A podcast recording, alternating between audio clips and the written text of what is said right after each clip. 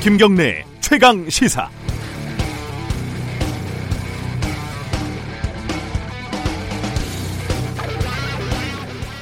거리에 구세군 종소리가 들리고 어, 크리스마스 장식물들이 반짝반짝 빛을 내면요 연말이구나 싶습니다. 물론 이제는 마음이 설레기보다는 무겁기가 십상이지만요.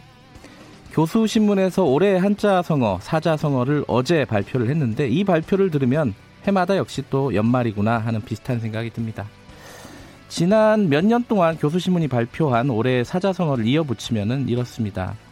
2013년 도행 역시 잘못된 길을 걷다가 14년 지록이마 거짓말과 위선의 한 해를 보내고 15년 혼용무도 지도자의 실정으로 암흑의 시간을 지나서 2016년 군주 민수 강물 같은 민심이 군주의 배를 뒤집어서 이때 촛불 혁명이 진행이 됐었죠. 2017년 파사현정 사악한 것을 깨뜨리고 바른 것을 드러내려 했지만 2018년 임중도원 길은 멀고 짐은 무거운 상황 그리고 올해 2019년 공명지조 서로 공멸할 것도 모르고 극단적인 갈등을 계속하고 있습니다. 길게 보면요. 어두운 터널을 지나서 뭔가 좀 이루어질 것 같았지만 그렇게 쉽지만은 않은 상황 여기까지 온 것 같습니다. 별로 안 좋은 말들인데 너무 걱정하지는 마시기 바랍니다. 교수님들이 선정한 올해 사자성어 중에 좋은 뜻인 경우는 거의 없었습니다. 원래 배운 분들이 걱정이 많습니다. 여러분들에게 2019년은 어떤 해였습니까? 어, 오늘이 12월 16일 벌써 10위 마지막 달도 절반이 넘어갔습니다. 네 글자로 표현이 가능하신가요? 예를 들어서 어떤 정치인은 삭발 단식 이럴 수도 있고요. 다이어트 시작하신 분들은 그만 먹어 이럴 수도 있고 연애를 시작하신 분들은 너무 좋아 이런 거일 수도 있습니다. 저는 간단하게 하나 있습니다. 최강 시사 아침에 들으면 좋다는 사자성어랍니다. 12월 16일 월요일 김경래 최강 시사 시작합니다.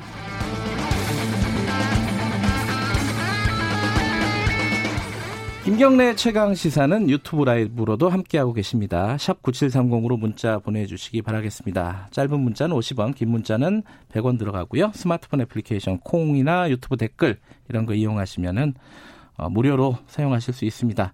주요 뉴스 브리핑부터 시작을 하겠습니다. 오늘도 고발 뉴스 민동기 기자 어김없이 나와 계십니다. 안녕하세요. 안녕하십니까. 첫 소식은 국회 소식이네요. 네. 더불어민주당이 4 플러스 1 협의체 협상에서 네. 더 이상 선거법 개정안 조정을 추진하지 않겠다고 밝혔습니다. 네. 그러니까 지역구 250석, 비례대표 50석, 비례대표 30석에게만 50% 연동률을 적용을 하겠다.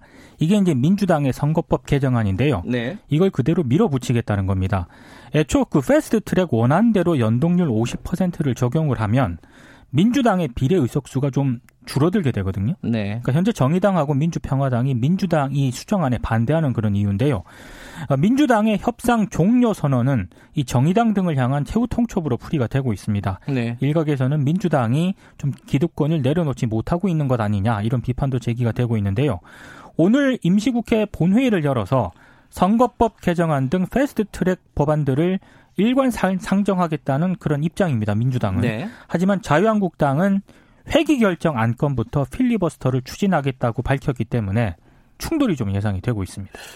이거는 가능한지 좀 법적으로 해석이 좀 다른 것 같아요. 회기 결정부터 패스, 아 뭐죠? 그 필리버스터를 진행을 하는 거. 네. 안건 들어가기 전에 하겠다는 거잖아요. 그렇습니다. 어 그것 그건 좀 해석이 여지가 있는 것 같고 어, 더불어민주당은 지금 50% 연동률에 또 캡을 씌우자, 그죠? 그렇습니다. 이 얘기 때문에 지금 다른 당들이 반발을 하고 있고, 야 이거 어떻게 될지 모르겠습니다, 진짜로. 오늘 뭐 원내대표 협상을 한다고 하는데 네. 어, 결과는 그렇게 전망이 밝지는 않습니다.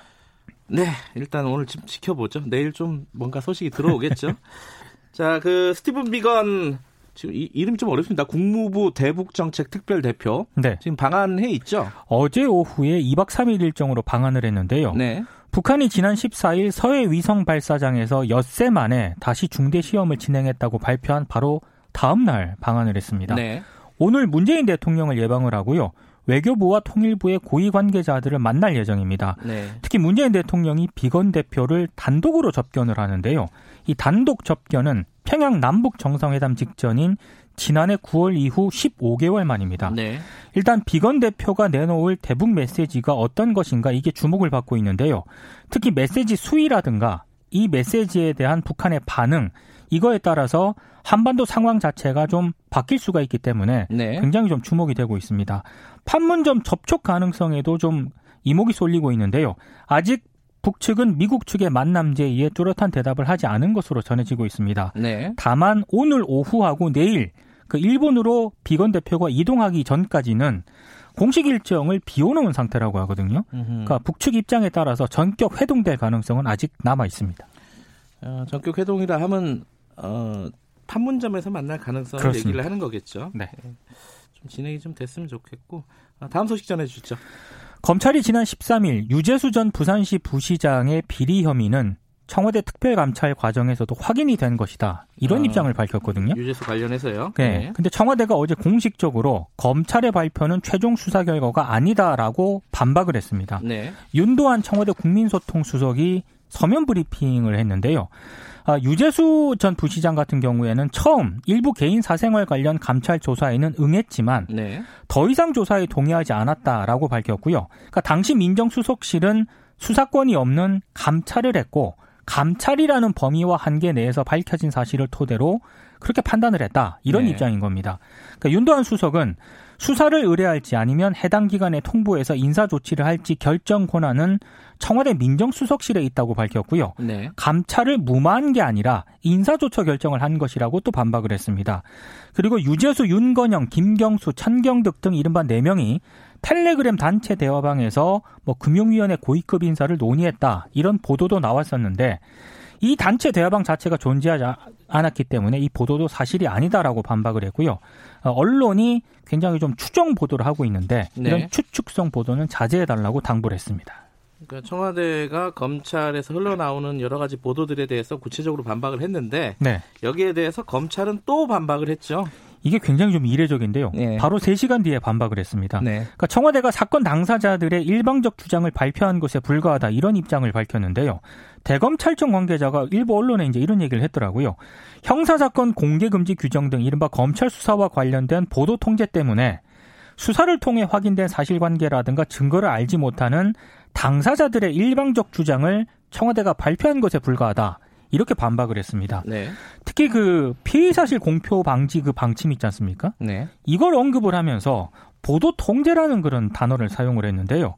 피의 사실 공표 금지 때문에 부정확한 정보가 발표되고 있다. 이런 식으로 해석이 가능하기 때문에.